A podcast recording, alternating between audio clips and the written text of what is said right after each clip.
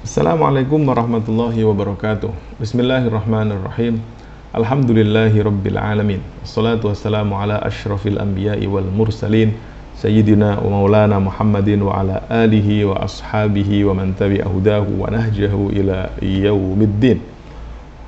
Rabbana syrah lana sudurana wa yassir lana umurana wahlul uqdatam min lisanina yafqahu qawlana.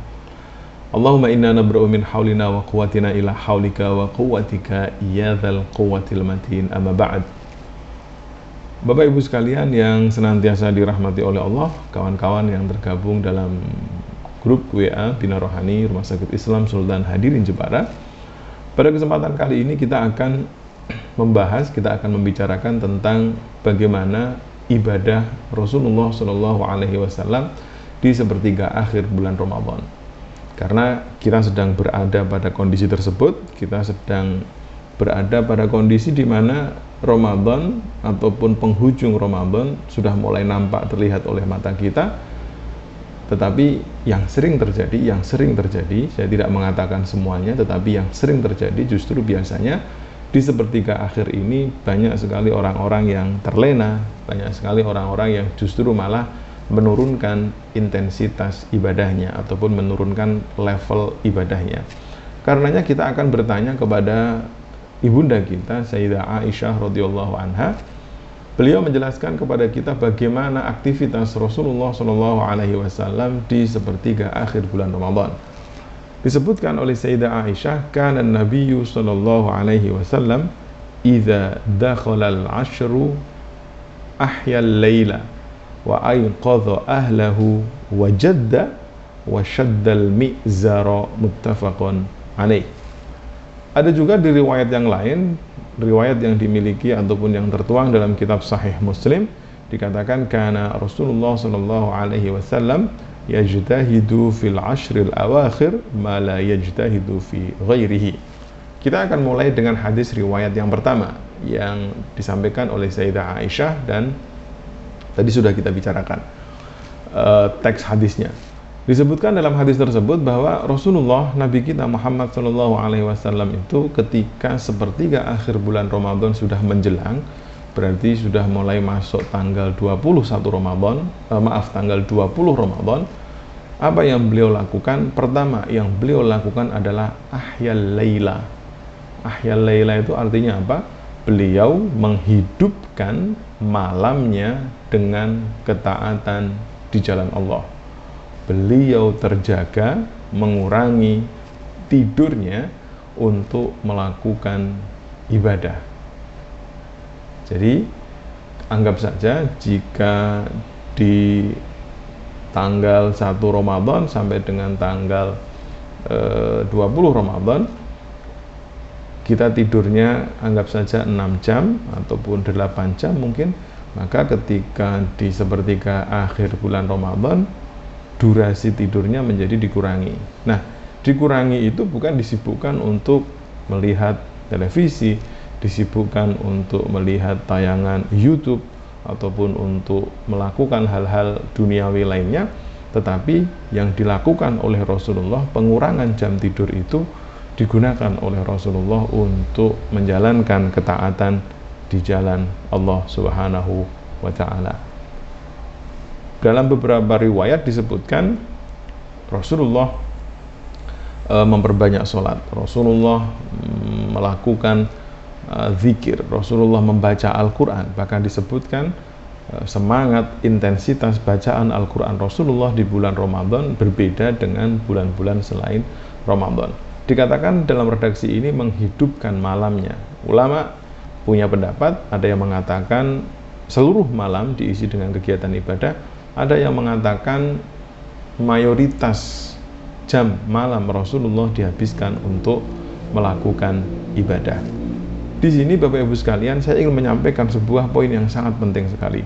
Poin yang bisa jadi membuat diri kita malu kepada Rasulullah shallallahu alaihi wasallam. Poin tersebut adalah kita semua tahu bahwa Rasulullah merupakan seorang yang maksum. Maksum itu orang yang dijaga dan tidak mungkin melakukan kemaksiatan. Rasulullah adalah manusia yang diampuni dosa terdahulu dan dosa yang akan datang. Tetapi perhatikan bagaimana intensitas ibadah beliau. Meskipun tidak memiliki dosa, tetapi masih tetap menjalankan ketaatan dengan frekuensi yang cukup tinggi.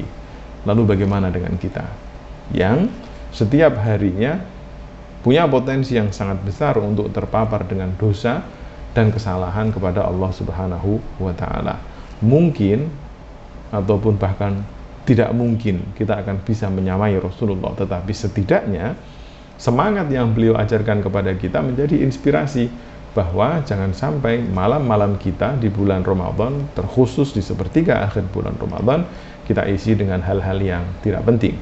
Yang kedua yang dilakukan oleh Rasulullah di sepertiga akhir bulan Ramadan adalah aiqadha ahlahu, yaitu membangunkan istri-istri beliau, mengajak keluarga beliau untuk ikut berpartisipasi memanfaatkan momentum penuh kebaikan di bulan Ramadan ini. Bapak Ibu sekalian, ini poin penting. Ini poin penting yang perlu untuk kita amalkan dalam keluarga kita. Karena biasanya yang sering terjadi itu adalah di satu keluarga ketika ada seorang yang salih, maka dia hanya salih untuk dirinya sendiri. Katakanlah ada seorang bapak yang rajin melakukan tahajud, atau mungkin ibu yang rajin melakukan tahajud.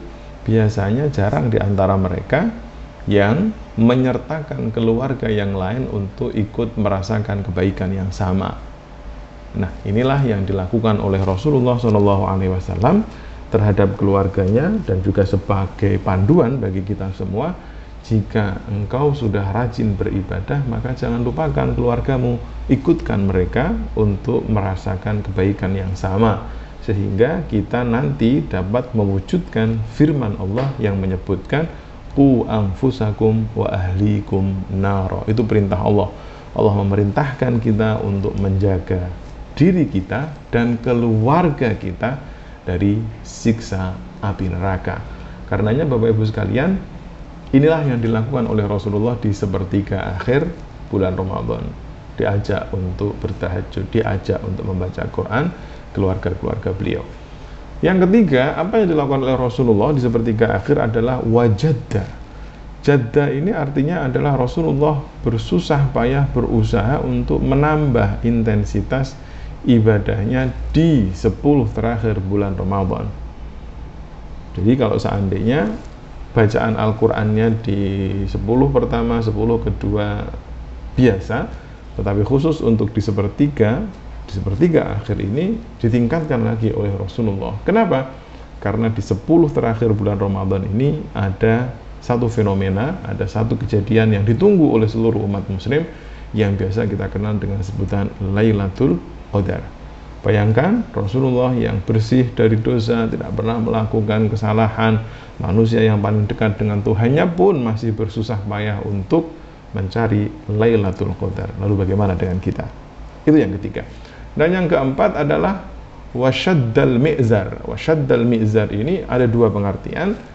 Ketika sepertiga akhir bulan Ramadan Rasulullah sama, yaitu meningkatkan intensitas ibadah. Ada juga pendapat yang mengatakan syaddal mi'zar ini artinya adalah Rasulullah tidak menggauli istri-istrinya. Artinya karena memang di sepuluh terakhir bulan Ramadan ini Rasulullah beriktikaf, maka salah satu yang tidak diperbolehkan selama melakukan iktikaf adalah melakukan hubungan suami istri, hanya selama iktikaf saja. Nah, jadi Bapak Ibu sekalian, sepuluh terakhir bulan Ramadan ini atau sepuluh hari terakhir di bulan Ramadan ini adalah merupakan pamungkas dari bulan Ramadan, dan ada satu hadis yang menyebutkan innamal a'malu bil khawatim. Sesungguhnya perilaku manusia itu tergantung dari pamungkasnya ataupun penutupnya. Jika penutupnya baik, maka insya Allah keseluruhan dari permulaan sampai dengan tengah amalnya semua baik. Makanya ini menjadi catatan bagi kita semua. Ramadan tidak lama lagi akan meninggalkan kita, dan alhamdulillah kita masih diberikan kesehatan, masih diberikan kesempatan untuk bisa menikmati sepuluh terakhir ataupun sembilan terakhir ataupun sepertiga akhir bulan Ramadan. Karenanya manfaatkan dengan baik, sebagaimana Rasulullah mengajarkan kepada kita untuk memperbanyak ibadah.